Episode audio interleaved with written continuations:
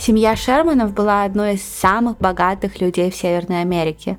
Барри Шерман основал одну из крупнейших канадских компаний по производству препаратов-дженериков и нажил себе состояние в более чем $3 миллиарда США, а его жена Хани была неотъемлемой частью благотворительных и еврейских общин Торонто.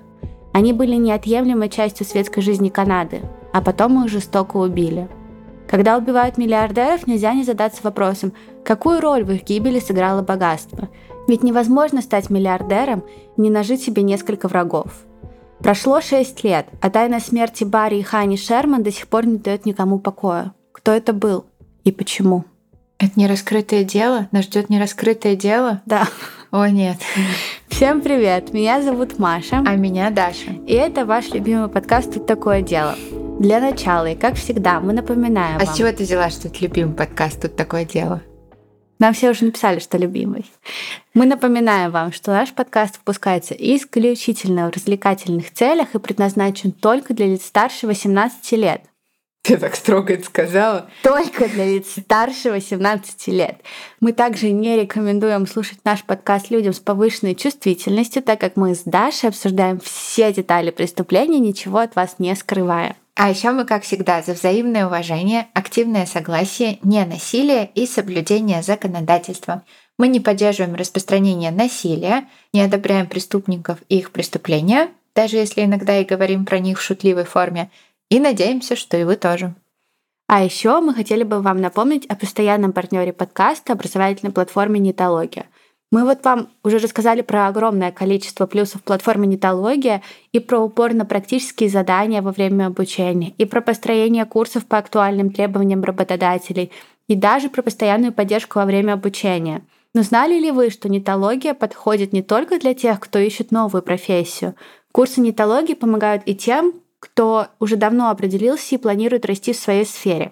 91% студентов нетологии сделали шаг вперед в карьере после обучения. Эти студенты получили новые интересные проекты на текущей работе в течение полугода после окончания курса. Если вы уже работаете и хотите получить повышение, стать более полезным и незаменимым сотрудником для своей компании, спросите про возможность оплаты обучению своего руководителя. Очень часто в отделах выделяют бюджеты на обучение сотрудников. Возможно, и вас компания с радостью поддержит. Ведь компании готовы вкладываться в хороших сотрудников, а в дальнейшем они готовы таких сотрудников повышать. У меня так и было. Я проявила инициативу, рассказала о своем желании развиваться в направлении диджитал-маркетинга, и компания помогла мне с оформлением курса. Ну а сегодня наш завершающий выпуск интеграции с обучающей платформой «Нетология». Мы расскажем вам про интересный курс, который очень бы не помешало пройти главному герою нашего выпуска. Сегодня без вступлений перейдем сразу к истории. Она вас также удивит, как удивилась в один день риэлтор Элис Терн. Сначала Элис подумала, что кто-то решил над ней отвратительно пошутить. Но кто еще мог собрать фальшивую сцену убийства из 2 манекенов у бассейна, когда она пытается продать дорогущий особняк в Торонто? Конечно, это выбесит потенциальных покупателей. Кто вообще обрадуется такой шутке? Они ведь пытаются купить роскошный дом за не менее роскошную цену, за целых $7 миллионов. Но когда Элис и 2 покупателей подошли ближе, в них закралось тошнотворное осознание. Это были вовсе не манекены, а Барри и Хани Шерман, миллиардеры, владельцы этого дома. «Они мертвы» — первые слова, которые сказала Элис диспетчеру скорой помощи. Женщина была в шоке. Любой, без сомнения, любой был бы в шоке от ужасного зрелища. Тела Барри и Хани сгорбились в полусидячем положении, ноги вытянуты вперед. Барри был в очках. Его куртка-бомбер была слегка спущена с плеч, ограничивая движение рук. Рядом с ним Хани, известная как королева еврейской общины Торонто. Она в похожем положении. Легкое пальто, которое тоже съехало с плеч, удерживая руки по бокам. Причина, по которой они все еще находились в сидячем положении и не упали в бассейн, заключалась в том, что у каждого из Шерманов был мужской кожаный ремень на шее. Ремни были привязаны к перилам из нержавеющей стали над их головой. И вот еще что интересно. Лицо Барри осталось нетронутым, Хани же избили, но непонятно чем. Это далеко не типичная сцена убийства. А еще это нетипичный конец жизни для фармацевтического титана – даже для такого, как Барри Шерман, чей беспощадный стиль ведения бизнеса вызывал у многих его конкурентов презрение. Очень личное убийство, это абсолютно точно. Максимально лично. Я потом еще расскажу, там очень много странных совпадений. Угу. Итак, Барри Шерман. Барри написал свою автобиографию под названием «Наследие мыслей».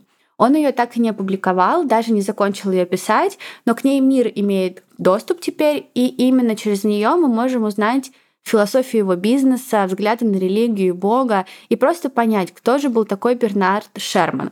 Его официальное имя — Бернард Чарльз Шерман, но все всегда называли его Барри. Имя Барри даже нравилось его маме больше. Она назвала его Бернард только потому, что Бернард звучит утонченно, и она посчитала, что это лучше послужит сыну в качестве официального имени и в дальнейшей жизни. В подростковом возрасте у Барри было мало друзей. Он был вялым ребенком, физически неуклюжим и замкнутым. Это он про себя сам так писал. В ранние годы он плохо учился в школе, но когда он стал старше, то понял, что хорошо разбирается в математике и в естественных науках, и еще, что у него соревновательный тип характера. Так Барри начал учиться, найдя свой интерес и найдя в себе желание быть первым. Он получил степень в области инженерной физики в университете Торонто, провел лето, работая в НАСА, переехал в Бостон, поступив в Массачусетский технологический институт на магистратуру. А в 1965 году он закончил блестящую учебу. Средний балл Барри был идеальным — 5 из 5. Твой айтишник из предыдущей истории тоже работал в НАСА же. Да, это такое совпадение. И оба были очень умны. Бизнес интересовал Барри с ранних лет. По его словам, вообще с 10 лет. Это все благодаря его отцу-бизнесмену, который держал свою фабрику по производству молний. Отец брал Барри на работу и давал ему какие-то простые задачи. Например, Барри должен был складывать и упаковывать молнии. Но у Барри в 10 лет получалось все делать во много раз быстрее, чем у оплачиваемых сотрудников даже. Когда... Его отец такой: так, теперь нанимаем детей. Даша. Когда же Барри стал учиться, и позднее, после того, как он получил докторскую степень, он провел несколько лет, работая на своего дядю Луи Ллойда Винтера. Винтер был непростой фрукт.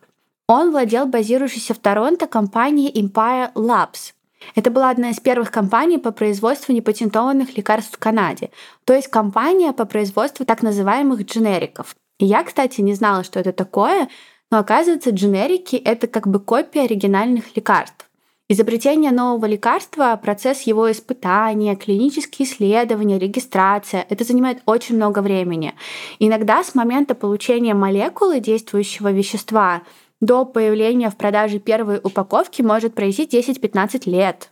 Это процесс еще и экономически очень затратный, поэтому оригинальный препарат часто очень дорогой.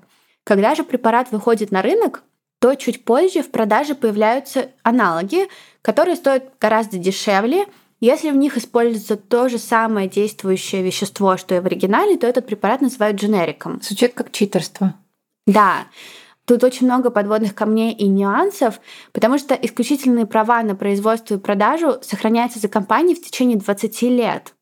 Но когда 20 лет проходит, другие фармакомпании могут производить дженерики и вот эти вот лекарственные средства, потому что заканчивается патент, грубо говоря. Например, существует оригинальное лекарство российского производства Арбидол. Но в 2007 году закончилось действие патента, поэтому вскоре появились дженерики Арпетол, Беларусь или Имуностат. Или, например, есть одинаковые даже непатентованные названия у дженериков, но производитель вправе изменять упаковку, давать собственное торговое название лечебному средству. Например, в продаже есть Ибупрофен и его дженерик Нурофен. Нурофен — это дженерик? Я даже не знала. Дженерик ибупрофена. Мне кажется, нурофен дешевле ибупрофена, нет? Да. И, мне кажется почему-то, что ибупрофен сильнее, чем нурофен. Но в целом, если активное вещество такое же, состав примерно похож. Очень стало страшно жить. Это же все равно, как лекарственное средство, это проверяется. Но они их тестируют так же, как и оригинальные лекарства? Я предполагаю, что да. Потому что все равно есть требования для производства лекарственных препаратов. То есть это не так, что они производят их в подпольных каких-то... Конечно, очень много фабрик в Пакистане, как оказалось, там в таких странах. Но в целом это не значит, что их производят плохо. Это просто значит, что они не тратят деньги на изобретение чего-то нового. А вот именно часть изобретения — это самая дорогостоящая часть этой всей истории. Да. И подробнее про то, насколько это тонкий процесс, я чуть позднее расскажу. Пока Барри просто работал на дядю Лу, и он занимался такими незначительными задачами, даже несмотря на то, что тот поручил племяннику забирать там и доставлять образцы анализов или каких-то фармацевтических препаратов. Барри многому учился у дяди, и Барри это все очень нравилось. Сам Барри говорил, что хотя тогда он и не понимал этого, но работая на летних каникулах у дяди, он создавал фундамент своей будущей карьеры, которая началась очень быстро. В ноябре 1965 года, когда Барри выпустился из Массачусетского института, совершенно внезапно скончался дядя Лу. Ему был всего 41 год. Причиной стали аневризмы головного мозга. А через несколько недель скончалась его жена, Беверли. Тоже из каких-то там непонятных никому причин, естественных. После себя они оставили 4 маленьких детей и компанию Empire Labs, которая, конечно, находилась в самом подвешенном состоянии, потому что их дети еще были маленькими. Барри понял, что сейчас его ход. У него уже была докторская степень, он чувствовал себя достаточно уверенно, а еще он понял, что не хочет искать работу инженера-космонавта, что все-таки бизнес интересует его больше, чем наука, и поэтому он решил вернуться в Торонто, там жить и развиваться в бизнесе. Поняв это, он также понял и то, что компания Empire Labs и есть очевидная цель. Так, в 1967 году он вместе со своим школьным другом и деловым товарищем Джоэлом Ольстером купил компанию дяди. Шерман и Ольстер руководили Empire Labs почти 5 лет. Его друзья рассказывают, что именно Барри перевернул компанию, сделал ее прибыльной и эффективной. Уже к 1972 году, всего через 5 лет после покупки, продажи компании достигли уровня чуть более $2 миллионов в год. Такой прям успешный успех. А там все было законно или он что-то делал? Там было все законно. Да, то есть, он реально вел хорошо компанию. Там были, конечно, вопросы с наследством у детей. Да, и я как раз-таки расскажу про это чуть позже, но вот именно... Это дети их убили. Задушили их, как их задушила жадность. Если все было так очевидно, дело бы уже раскрыли. Да, но... Сейчас раскроем. Но Барри в целом вел бизнес просто очень хорошо. Он его вел так хорошо, что вся компания Empire Labs была прорывом. В 1973 году они решили двигаться дальше, и Барри и Джоэл продают компанию за $2 миллиона канадским подразделениям публичной международной ядерной корпорации из Калифорнии. О боже. Да, и они запускают новую компанию под названием Apotex. Барри занимался и другими инвестициями. В 1970 году, например, он инвестировал в американскую фирму Bar Laboratories с партнерами США. Он стал крупнейшим акционером, занял пост президента Bar. В конечном итоге он начал контролировать треть акций Бара. И Бар выиграл первые права на производство непатентованных версий Prozac, например. Это антидепрессанты? Да, да. А сегодня Бар является частью Teva Pharmaceutical Industries, крупнейшей в мире компании по производству дженериков. То есть Барри инвестировал очень хорошо. Не всегда хорошо. Порой он инвестировал в абсолютно странные проекты, но часто очень хорошо. Да, но при этом они решают открыть компанию Apotex. И все свои силы в 1974 году он направил на свою частную компанию. Apotex базировалась в Торонто, и со временем она стала одной из крупнейших компаний по производству дженериков. Но чтобы добиться этого, Барри пришлось агрессивно преследовать патенты на лекарства, принадлежащие крупным фармацевтическим компаниям. Ну потому что вся история дженериков — это реально как какая-то война. Кто раньше успеет своровать, грубо говоря, у крупных фармацевтических компаний. А они прямо поджидают, когда закончится срок патента, и тут же бегут свой патент получать. Да. Или, например, можно сделать грязный ход. Они не бегут получать патент. Патент закончился, они бегут производить дженерики. Ага, всё понятно. Но можно сделать грязный ход и начать производить дженерик прям к моменту окончания патента. И как только патент заканчивается, ты тут же пуляешь его, например, в продажу. Там очень много грязной истории. Вообще весь мир дженериков, мне кажется, это очень опасная штука, потому что мир фармы, он очень-очень дорогой. Там очень много денег. Особенно в Америке, Канаде, вот там. И я буду приводить здесь цитаты женщины, которая занимается исследованием всего мира дженериков, и она писала про эту книгу, и она сказала: Мне порой кажется, что я пишу про организованную преступность. И я даже не думаю, что мне кажется, она сказала, потому что это реально очень грязный бизнес. Да, и чтобы тебе в нем преуспеть, надо очень-очень быстро двигаться. И порой, наверное, не очень правильно вести свой бизнес. Преследовать лекарства, на создание которых компании тратят миллиарды, это штука опасная. И CBC даже выпустили подкаст про всю историю Барри Шермана, на который я оставлю ссылку в источниках. И вот там они как раз-таки приводили отрывки из книги «Бутылки лжи. Внутренняя история бума непатентованных лекарств» Кэтрин Эбан, журналистки, специализирующейся на вопросах общественного здравоохранения и национальной безопасности. И она рассказала, что дженерик оказывает такое же воздействие на организм, как и обычное лекарство, как оригинал, но не обязательно на 100% идентичен фирменному препарату. Это просто достаточно близкая к оригиналу копия. И требование к дженерикам заключается в том, что он должен достичь примерно такого же воздействия на организм и в тестах крови показать такой же уровень основного препарата, что и оригинальный препарат. Но как бы при этом воздействие не обязательно должно быть на 100%. Главное, чтобы показатели крови были одинаковые. Да, ну как бы понятное дело, что если ты делаешь дженерик, там, если ты копируешь лекарство от боли, то и другое лекарство должно избавлять от боли, ясное дело. Ну, может быть, не настолько сильно. То есть надо, короче, идти ибупрофен покупать, а не нурофен. Нурофен тоже очень хорошее лекарство. Но ибупрофен получается лучше? Такой вывод я из этого делаю. Не, ну мне кажется, что со временем они все равно улучшают формулы дженериков же тоже. Просто они не потратили миллиарды на исследование этого компонента. Они его просто скопировали. Это как скопируемую домашку, только не списывают точь-в-точь. Ну, и при этом, как бы, тут еще очень важно, например, соблюдать формулу. То есть, если это таблетка, то ты должен производить таблетку. Если это инъекция, то ты должен производить инъекцию. Допустимые различия при этом тоже есть. Например, дженерик может использовать разные вспомогательные вещества, то есть дополнительные ингредиенты. Это достаточно точная копия, но не на 100%. Ну, то есть, например, есть там активный элемент в ибупрофене, и есть какие-то дополнительные ингредиенты. А производитель дженерика, я не говорю, что Нурофен это делает, пожалуйста, не убивайте меня, но, допустим, производитель дженерика, он берет этот активный элемент. Ты серьезно, да, говорила, пожалуйста, не убивайте меня, не могут. Да, я серьезно, я не шучу. Он берет активный элемент, а дополнительные он может поменять, ну, какие-то из них, если это не повлияет на воздействие препарата. Ну, например, он может сказать, ага, основной элемент есть, а элемент Б, он дешевле в другом формате, или дешевле он такой-то, и давайте мы его поменяем, и он его меняет. Ну, в общем, все, я покупаю теперь только ибупрофен, спасибо, Маша. Таких очень много лекарств. Если погуглить дженерики, огромное количество лекарств, которые... Я принимаю, например, и я не знаю, что это дженерики. Я вот достану свою коробку с таблетками огромную, потому что мне уже 26, и у меня есть огромная коробка с таблетками. Залезу в Google. Не, ну ты же должна понимать, что многие дженерики, они действительно очень хорошие. Ну, я Нурофен покупала не потому, что он дешевле. Он, кстати, очень дорогой. Тебе заплатили, да? Тебя заплатила эта богатая фарма. Ты со мной не поделилась. К сожалению, нет.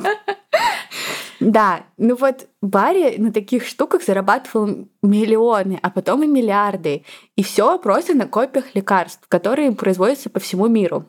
На сегодняшний день компания Apotex производит более 300 непатентованных препаратов, которые продаются более чем в 100 странах мира. Это максимально прибыльный бизнес. Любая фарма — это всегда максимально прибыльный бизнес. По данным консалтинговой фирмы President Research, в 2020 году мировой рынок дженериков оценивался в $400 миллиардов США. Потому что такие препараты, они не только законом разрешены, но и во многих случаях они на самом деле необходимы. Так как они обходятся дешевле и стоят дешевле, именно дженерикам приписывают сдерживание, например, распространения СПИДа в Африке. То есть у этого есть какая-то хорошая сторона. Да, предоставление людям во всем мире более широкого доступа к лекарствам. Ну, потому что они дешевле. При этом индустрия дженериков — это индустрия с огромной историей нарушения правил. Компании фальсифицируют данные с заводов-производителей, раздвигают границы патентного права, они устраивают гонки между собой за производство продукта первым. И в целом они совершают, как я уже сказала, огромное количество незаконных вещей. По словам Кэтрин, любой, кто глубоко погружен в глобальную индустрию дженериков, занимается торговлей в мире мошенничества, в мире угроз и уловок. И Барри этим занимался. Да. И мир дженериков, он изобилует миллиардерами, Грязными уловками, мошенничеством Барри не был исключением. Порой компании-производители дженериков, они как бы воюют друг с другом. В других случаях они вступают в сговор друг с другом. Против ряда производителей дженериков, например, возбуждали дела за фальсифицирование цен на рынке. Они буквально создавали монополии. И Apotex, компания Барри, во главе с Барри, была участником этой масштабной схемы. Да, по данным Торонто Стар, Apotex выплатили $100 миллионов правительству США и штату Техас за монополию, потому что они нарушили бизнес. Угу. Правила ведения бизнеса нарушили. И это были огромные финансовые потери для Apotex. Они очень долго разбирались с этой проблемой. Но и на этом грязная история Apotex не закончилась. В 2017 году Управление по санитарному надзору за качеством пищевых продуктов и медикаментов США провели исследования на заводе Apotex в Индии и обнаружили, что компания использовала фальсифицированные данные при производстве одного из своих препаратов. Управление выпустило против компании запрет на импорт и ограничило Apotex доступ к рынку США, что тоже являлось, конечно, огромной потерей. Барри не был честным игроком от слова совсем, и он не был спокойным игроком. Чтобы добиться успеха в индустрии дженериков, ему пришлось, ну а может быть и хотелось, вести судебные тяжбы и ходить в конфликты между производителями. Буквально идет война, Барри был ее участником. Барри называл себя Давидом для Голиафа большой фармы. В интервью журнала «Маклинс» он сказал: «Если мы воры, то мы Робин Гуды. Даже в бизнесе я стараюсь действовать определенным принципом. Мне нравится говорить, что когда вы занимаетесь бизнесом, есть два способа делать деньги. Один — обманывать других людей, а другой — создавать ценность. И мой принцип всегда заключался в том, чтобы делать все, что в моих силах для создания ценности и честного и этичного обращения со всеми». В том числе обманывать людей. Да, потому что он, конечно, лукавил. Барри многие не любили. Профессор Оттавского университета через несколько дней после смерти Барри сказал, что тот был отвратительным человеком. И по части бизнеса, скорее всего, так и было. Барри пользовался любыми лазейками в канадских законах. Канадцам, несмотря на огромную компанию дженериков в стране, им приходилось платить за дженерики больше, чем платят в любой другой стране. При этом Барри не тратил особо много денег на экспорт. Он производил это в Индии, но все равно канадцы платили огромные деньги. Барри стремился манипулировать системой, чтобы обогатиться за счет разорения жителей Канады. Ну вот поэтому антимонопольная служба такая: чего? Это в Америке антимонопольная служба. А, в Америке антимонопольная. Да. А в Канаде что? А в Канаде ничего не делали. Такая, ну ладно. Шерман не нравился не только канадцам, он не нравился своим конкурентам, он вел против них войну. Я уже сказала, что суды между фармацевтическими компаниями — дело обычное, но сутяжнический характер Барри выходил далеко за рамки его фармацевтических сделок. На протяжении своей карьеры Барри был замешан в ряде сомнительных операций, включая налоговую схему с участием элитных яхт, например. Он вложил деньги в компанию по аренде яхт, но потом оказалось, что яхт у этой компании не было. То есть это была, по сути, подставная компания. Он просто смывал деньги, он старался делать это максимально незаметно, но все видели. Ну, видимо, много кому перешел дорогу, да, поэтому его и убили. Да, он создавал налоговое убежище зарубежное. А ты не думаешь, что тут замешана мафия? Ну, я тебе расскажу, не торопись.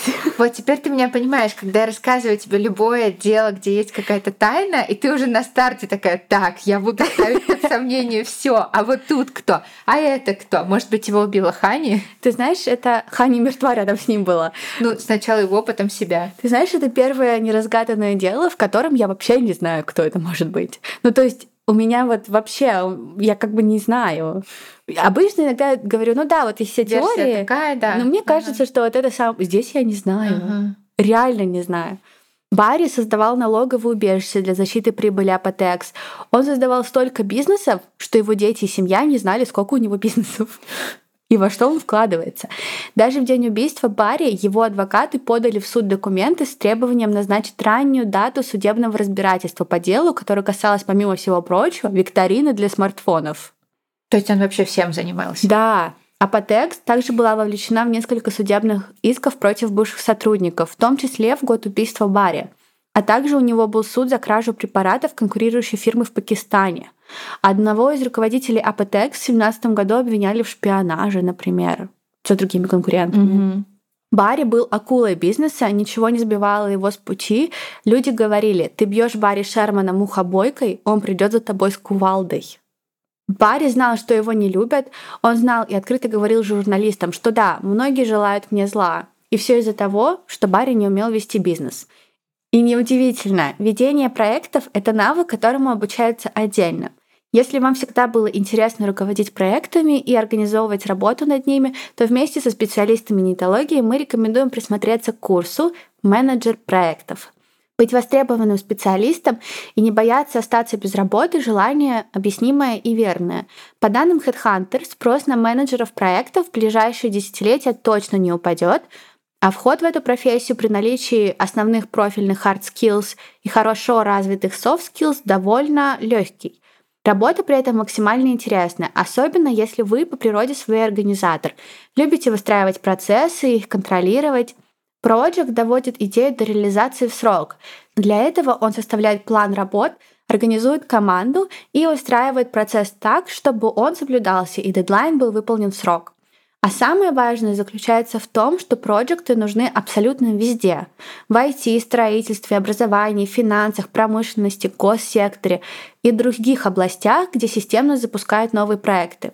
Курс нетологии включает вебинары, видеолекции, практические задания и тесты. Делая акцент на практику, специалисты помогут вам максимально погрузиться в профессию уже на этапе обучения. Вы даже пройдете 2 бизнес-игры, во время которых спасете мир от катастрофы, используя проекты управления и получения знаний. А по результатам вы получите диплом о профессиональной переподготовке. Но это еще не все. Сейчас вы можете принять участие в буткемпе и помимо основной программы сможете потренировать полученные навыки на реальном кейсе от работодателя. Это будет еще один проект, который красиво впишется в ваше портфолио. Специально для наших слушателей Нетология подготовила промокод «Тут такое» со скидкой 45% на все курсы, кроме высшего образования. В дополнение на все курсы Нетологии можно взять рассрочку на 24 месяца и подключить автоплатеж. Это очень удобно, не нужно платить сразу большую сумму. Воспользоваться нашим промокодом можно до 31 октября 2023 года. Все подробности и ссылку мы, как всегда, оставим в описании выпуска. А теперь возвращаемся к истории. Я думаю, что нам тоже нужен проект-менеджер. У нас тоже много проектов запускается. Барри встретил Хани в 70-х годах. Тогдашняя жена его партнера Джоэла Ольстера, женщина по имени Синди, работала медсестрой в Торонто. Там она познакомилась с сиделкой-волонтершей, которая подыскивала себе молодого человека. Требования такие: доктор и еврей. Синди не знала такого доктора, но она знала Барри. Тот тоже был доктором философии. Не медицина, но вроде подходит. Так вот просто Хани вошла в жизнь Барри. Барри и Хани поженились 2 июля 1971 года, и у них было 4 детей – Лорен, Джонатан, Александра и Келлен. О своей семейной жизни, а особенно о детях, Барри говорил очень мало. Даже в своей автобиографии он почти ничего не писал о них. Процитирую. «Информация о моей семье, вероятно, будет представлять читателю меньший интерес, чем мои наблюдения о философии, канадской политике и фармацевтической промышленности». Он мне очень не нравится. Ну, потому что он рич. Нет, рич. Ну да, но он такой, он... С одной стороны, он выглядит очень приятным, и умным человеком. Он кажется бизнесменом из анекдотов. Знаешь, вот такой вот прям карикатурный акула бизнеса, мужик, который добивается всего, чего хочет, идет по головам. Мне кажется, невозможно добиться таких высот, если ты не идешь по головам. Особенно в таких областях, как фарма. Особенно, когда ты просто воюешь за то, что делаешь что-то. У нас нет информации, что Барри своих детей не любил. Наоборот, мне кажется, он их любил, просто он не распространялся о них. Между детьми и родителями все было стабильно, спокойно, стандартно, как у всех. Но в биографии он даже о религии и вере пишет больше, чем о своих детях, и при этом он был атеистом. А еще интересно, что он был атеистом, и писал о том, что ему очень тяжело понять, как люди верят в какое-то существование высшего. Это кажется ему нелепо, как можно верить в мифологию. Но при этом семейство Шерманов было известными членами еврейской общины, а это очень верующая община в целом, всегда. Для Хани вопрос участия в еврейской общине был очень важным. Он был мотивирован ее собственным происхождением. Хани родилась в лагере для перемещенных лиц в Австрии в 1947 году. Она была дочерью пережившей Холокост пары. Сама она практически ничего о лагере не помнила, но она питала особую привязанность к людям выжившим, и она хотела всю свою деятельность направлять на заботу о них. Для Хани было очень важно, чтобы этих людей почитали и уважали должным образом. Но как и у Барри, у Хани было две стороны. С одной приятная, помогающая всем женщина, с другой она была свирепой и громкой. Пока ты был в милости Хани, и она с тобой соглашалась, то мир был на твоей стороне. Все было супер. Когда же она с тобой не соглашалась, она давала тебе об этом знать. И она ожидала, что ты поменяешь свое мнение так, как нужно Хани. Или ты просто уйдешь из ее глаз. Ее сестра Мэри рассказала про Хани историю, и она рассказывала это как приятное детское воспоминание. По ее словам, Хани всегда отвечала за младшую сестру, заботилась о ней. И однажды они катались на роликах, и Мэри повредила ногу. Хани была в ужасе, что родители на нее рассердятся за то, что сестра повредилась, и она не хотела проблем. Ну да, типа ты не досмотрела, грубо говоря. Да, так смешно сказала. И она заставила сестру встать и продолжить ехать. И сестра говорила: мне больно, а Хани говорила: ты в порядке, катайся. Сестре было очень больно, она была не в порядке. А Хани ей говорила: ты в порядке, едь. Когда вызвали скорую помощь, оказалось, что у сестры был множественный перелом. И Хани заставляла ее кататься с переломом. Минимум 15 минут. О, боже. По словам Мэри, это стало одной из любимых историй. Они всегда смеялись над этим. И потом, когда они выросли, и у Мэри были какие-то проблемы в жизни, Хани ей всегда говорила: ты в порядке, просто едь. Это, конечно, с одной стороны, звучит как милое детское воспоминание, но меня немного, конечно, настораживает такой вот подход Хани к жизни. И знаете, еще такая интересная история, когда CBC записывали подкаст, они опрашивали очень много людей из окружения Хани и Барри, и очень многие люди отказывались говорить на записи о Хани. Ну, то есть она была неприятным человеком, но они не хотели говорить это на запись, потому что знали, что те, кто любили Хани, их просто загнобят. Они говорили, что Хани была громкой и неприятной, что у нее была репутация сложной клиентки, например, там, где она играла в гольф. Если она приходила в любимую парикмахерскую, и кто-то сидел на ее месте, то человека быстро пересаживали, потому что это было место Хани. И это, конечно, очень неприятно, и многие называли ее стервой. Но несмотря на это, нельзя, конечно, проигнорировать то хорошее, что сделала Хани. Она всю жизнь посвятила благотворительности, от Центра здоровья Бейкрест, одного из выдающихся центров Канады по изучению старения, до больницы Маунт-Синай, Объединенного еврейского призыва, Университета Торонто. Шерманы жертвовали миллионы. Говорят, Хани буквально преследовала людей, чтобы дать им деньги. Она говорила: остановитесь и поговорите. Она требовала внимания, чтобы пожертвовать деньги. Она хотела всем помогать. Шерманы часто выходили в свет. Но в основном это была инициатива Хани. Барри был ужасным трудоголиком.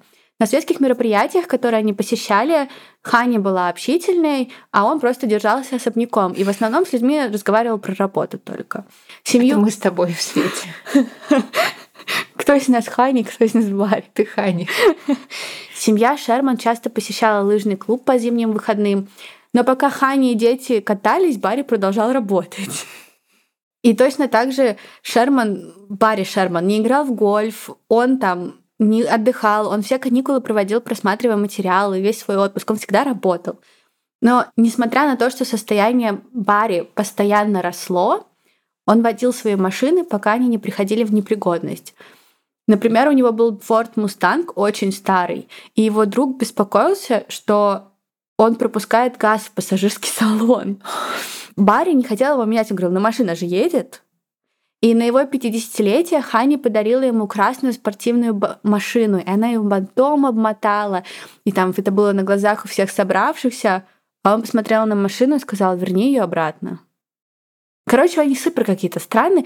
Я не знаю, у меня почему-то, с одной стороны, возникло впечатление, что они все-таки очень близкие в семье, но с другой у меня где-то подсознательно сидела такая мысль, что, у них не очень все было близко, хорошо. И ты знаешь, как вот это, я не смотрела этот сериал, но про него много сейчас говорят, Succession.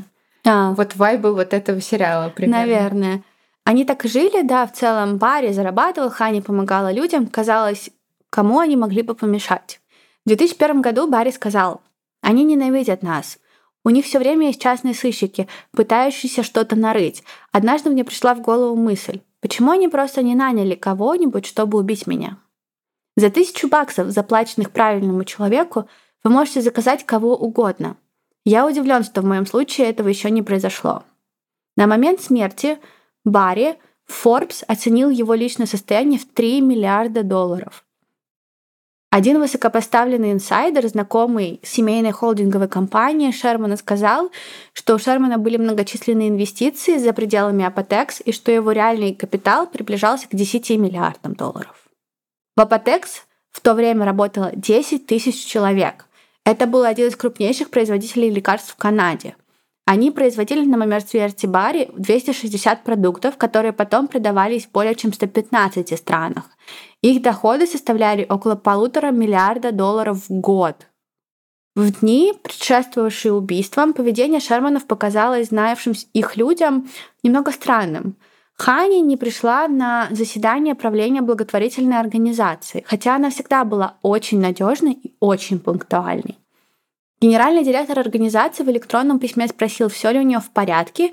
Она ответила, что да, все в порядке, просто ей нужно разобраться с некоторыми вещами. Типа «I'm dealing with some stuff». Mm-hmm. Люди знали, что у Хани забит календарь, что они с Барри строят новый дом, что это занимает огромное количество сил и времени, и никто ничего плохого не подумал. На следующий день, 13 декабря, пара была замечена просматривающей чертежи нового дома в штаб-квартире Apotex. Потом они вместе отправились домой. Тем вечером, уже ближе к ночи, Барри отправил одному сотруднику электронное письмо по мелкому рабочему вопросу, а потом тишина. Барри страдал от бессонницы, и он был ужасным трудоголиком. По вечерам или в ранние утренние часы он отправлял серию писем своим сотрудникам. Он писал своим сотрудникам все вопросы, которые только нужно было решить. И нужно было ему отвечать? Нет, не обязательно. Просто он не спал, он работал. Да, но в тот вечер он написал только одно письмо. А если вы знаете трудоголиков, то вы знаете, что это очень странное поведение. И это был последний контакт Шерманов с миром. На следующий день Барри не появляется на работе. С одной стороны странно, с другой нет. Он сам водил машину, как я уже сказала. У него не было телохранителей, ассистентов, никого не было. Он сам планировал свое время. Кстати, это очень интересно. Я ни разу не видела миллиардера такого. Угу. Без ассистента, без водителя. Вообще никого. Угу. Сам водит старые машины, все планирует сам. Дело тут не в экономии, в скрытности. Я не знаю. Ну или, может, он просто привык сам на себя рассчитывать. Наверное, это очень грустно тогда. Почему? Не знаю, но у тебя очень много денег, и ты даже водить машину никому не можешь. Ну, может быть, это было для него кайфом медитации. Такие люди тоже есть. Едет за рулем и дышит угарным газом, который его пот пускает. Может быть, он поэтому такой жесткий был, надышался там своим газом. Ты, ненавижу тебя, я тебя закопаю. Он таким не был. Чего ты сказала, что он такой? У меня так. Нет, он таким не был, не думай. Но он судился со всеми, но мне кажется, это тоже естественно. Он в очень-очень жестком бизнесе. Ну да. Барри ни перед кем не отчитывался, да и Хани тоже не отчитывалась ни перед кем. Ну ладно, 15 декабря, через, получается, 2 дня, Элиза Стерн, их агент недвижимости, приводит потенциальных покупателей в дом. У нее был ключ, хозяев в доме она не ожидала. Она водит покупателей по 5 спальням дома, теннисному корту, сауне и предлагает посмотреть роскошный элемент дома. Ведь в подвале Шерманы построили крытый бассейн с джакузи, чтобы плавать можно было даже в суровые канадские зимы. Там она и нашла пару Шерман, сидящих у бассейна с ремнями на шее, явно уже давно мертвых. Элиза позвонила в полицию и скорую помощь, началось расследование. Вечером того же дня детектив по расследованию убийств Торонто Брэндон Прайс, стоя возле дома 50 по Old Colony Road, заявил репортерам, что в доме не наблюдается никаких признаков насильственного проникновения в здание, подозреваемых у них нет. В этом заявлении детектив не использовал никаких терминов. Произошедшее он не назвал убийством-самоубийством, но то, как он говорил, как будто именно последнее и подразумевало. В течение следующего дня многие репортеры слышали то же самое от других источников в полицейском участке Торонто. Полиция думала, что Барри убил Хани, а потом убил себя. А, наоборот. Я просто, помнишь, вначале говорила, что это Хани убила Барри, а потом убила себя. Потом избила себя? Нет, он избил ее. Она такая, все, я тебя сейчас убила его, а потом убила себя, потому что она любила его, и он зарабатывал все бабки. О таком не думали. Но у меня было столько денег после его смерти бы, что... Ну ладно, неважно, просто я его очень люблю, я не могу без него жить. Довольно быстро эта версия событий закрепилась, они стали писать СМИ. Семья, особенно дети, были в ярости. Такого быть не могло. Они были с этим категорически не согласны. Дети были в ужасе от мысли, что их отец убил их мать и покончил с собой. Поэтому они выпустили пресс-релиз. И мы говорим о очень богатых людях. Мы шокированы и считаем безответственным, что источники в полиции сообщили средствам массовой информации теорию, в которую не верят ни семья, ни друзья, ни коллеги. В интервью для подкаста No Good, Terribly Kind Марк Мендельсон, бывший детектив по расследованию убийств полиции Торонто, сказал: «Я совершенно уверен, что если бы этот офицер мог вернуть свои слова обратно, он бы это сделал, потому что заявление детей Шерманов установило тон для всего того, что произошло дальше». И это еще при том, что полиция не делала никаких заявлений. Это просто все на слухах сейчас. И после заявления дети Шерманов нанимают частного детектива. Это был один из ведущих адвокатов Канады, Брайан Гринспен. По словам Брайана, семья считала, что необоснованное заявление полиции с самого начала поставило под угрозу честность расследования. Поэтому дело расследовали две команды. Команда Брайана и официальная полиция. Пока происходили все эти споры, судмедэксперты работали над телами. И они постановили, что официальной причиной смерти стало удушение. Также выяснилось, что пара была мертва около 36 часов на момент их обнаружения. Но кроме этого никакой информации полиция не предоставила. Там ни отпечатков, ни следов, ничего. Ни следов взлома. В следующие 6 недель не было никаких новостей. Но после того, как расследование под руководством Гринспена поделилось своей работой с полицией Торонто, полиция объявила о новой версии.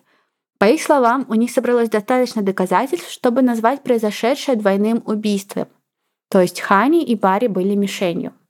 Полиции потребовалось много времени, чтобы прийти к этому выводу. Не думаю, что работали не очень хорошо. В версии убийства и самоубийства было очень много пробелов. Помимо того факта, что в нее никто не верил, что Барри мог убить Хани, а затем себя, в теории было много дыр. Во-первых, как оказалось, Хани была убита в другой части дома. Барри же умер у бассейна. То есть, если бы он ее убил, ему бы пришлось перенести ее тело в подвал, подвесить ее на их перилах, а потом и себя. Барри был в не лучшей форме, и он был достаточно стар, чтобы сделать такое. А еще у жертв были отметины на запястьях, которые указывали на то, что в какой-то момент их руки были, скорее всего, связаны. Кроме того, у многих был вопрос. Если бы миллиардер-фармацевт собирался покончить жизнь самоубийством, разве он бы не наглотался таблеток? Зачем себя вешать? Он такой: черт, у меня есть только дженерики, я не уверен, работают они или нет. Да работают дженерики, что ты прикопалась к ним? Ты как старуха какая-то. И вот еще одна странность. Сотовый телефон Хани был найден в ванной, которой, по словам друзей, она никогда не пользовалась. Многие предполагают, что она туда пошла, пытаясь позвать на помощь, но ее нашли и прервали. Точно так же перчатки Барри, документы, связанные с просмотром дома. Все это было оставлено на полу сразу за дверью гаража, по пути к подвальному бассейну. То есть на них напали сразу же? Ну или они кого-то встретили, или их кто-то ждал. Ага. Окно было оставлено открытым, чтобы проветрить недавно выкрашенную комнату, потому что они красили подвал, а дверь в подвал была не заперта. Ну так то есть через окно кто-то мог залезть? Да. Вообще очень много. Или они сами впустили, или там, я не знаю, их ждали там уже, да, возможно. По словам полиции, кто-то, кто мог знать об этом, а также о внутренней планировке дома, просто зашел и все. Брайан говорит, что в ходе своего частного расследования он также выявил ряд упущенных полицией моментов. Например, полиция не пропылесосила место преступления. Они так собирают улики. Не провела полный осмотр точек входа в дом и не собрала с места происшествия все отпечатки пальцев и потенциальную ДНК. Они пропустили как минимум 25 отпечатков пальцев и ладоней. То есть там были следы, они просто их не собрали. Да, такое чувство, что когда они приехали, они сразу подумали: ага, он убил ее, а потом убил себя, и как-то так себя хорошо не повели в плане сбора улик. Или им сказали: запейте и закройте дело поскорее. Возможно. Или просто семья выдает работу полиции плохо, а по факту они сделали все хорошо. Полиция никак при этом не комментировала заявление частного детектива, они просто молчали и продолжали свою работу. Так вот, на этом все. Мы ничего не знаем больше про убийство, про улики, ничего. У нас теперь есть только подозреваемые, и теории, как оказалось, много. И они разные, но прямо или косвенно связаны с одной темой — с деньгами. Некоторые теории пугающе логичны, некоторые максимально глупы. Например, некоторые думают, что кому-то в большой фарме надоели судебные иски Барри, или что он заключил очередную сомнительную сделку по производству дженерика и зашел слишком далеко. Есть даже те, кто думают на русскую мафию и поставки фентанила. А некоторые думают, что Барри Шерман предсказал всемирную пандемию и был убит из-за поставок гидроксихлорохина, лекарства, используемого для лечения аутоиммунных заболеваний, таких как артрит или волчанка, которое во время пандемии ошибочно рекламировалось как лекарство от COVID-19. А есть версия, что целились в Хани из-за того, что она была избита и как будто бы... Есть. Я сейчас расскажу. Ага. Некоторые теории звучат реально как теории заговора, но при этом есть некоторые, которые очень логичны. Согласно документам, опубликованным судом в январе 2022 года, Барри был должен другим компаниям $1 миллиард. Сумму, которую он не собирался платить, по его же словам. Он говорил открыто: «Я платить не буду». 1 миллиард — это приличная сумма, чтобы кого-то убить. Есть другие теории. Например, никто не понимал, почему их тела находились в определенной позе. Многие заметили, что их позы похожи на скульптуры двух человеческих фигур в натуральную величину в доме. У них была такая скульптура, и они сидели примерно в такой же позе. Да. Зачем кому-то... скульптура их изображала, или это просто какая-то рандомная? Это была рандомная скульптура, которую Хани попросила из прошлого дома, где она жила. И она оставила ее, потому что она ей нравилась. Но при этом она не нравилась всем ее детям. Они считали ее жуткой. Но она ее оставила. И всем было интересно, как человек, который убил двоих, нашел еще и время, чтобы поместить их тела в форме какого-то произведения искусства в их доме. Зачем? Но, видимо, это специально было. Некоторые думают, что это просто совпадение. Но это слишком сложно. Слишком странное совпадение, я согласна. Но там не идентично было. Не идентично, просто там две фигуры, и они как бы в такой позе, да.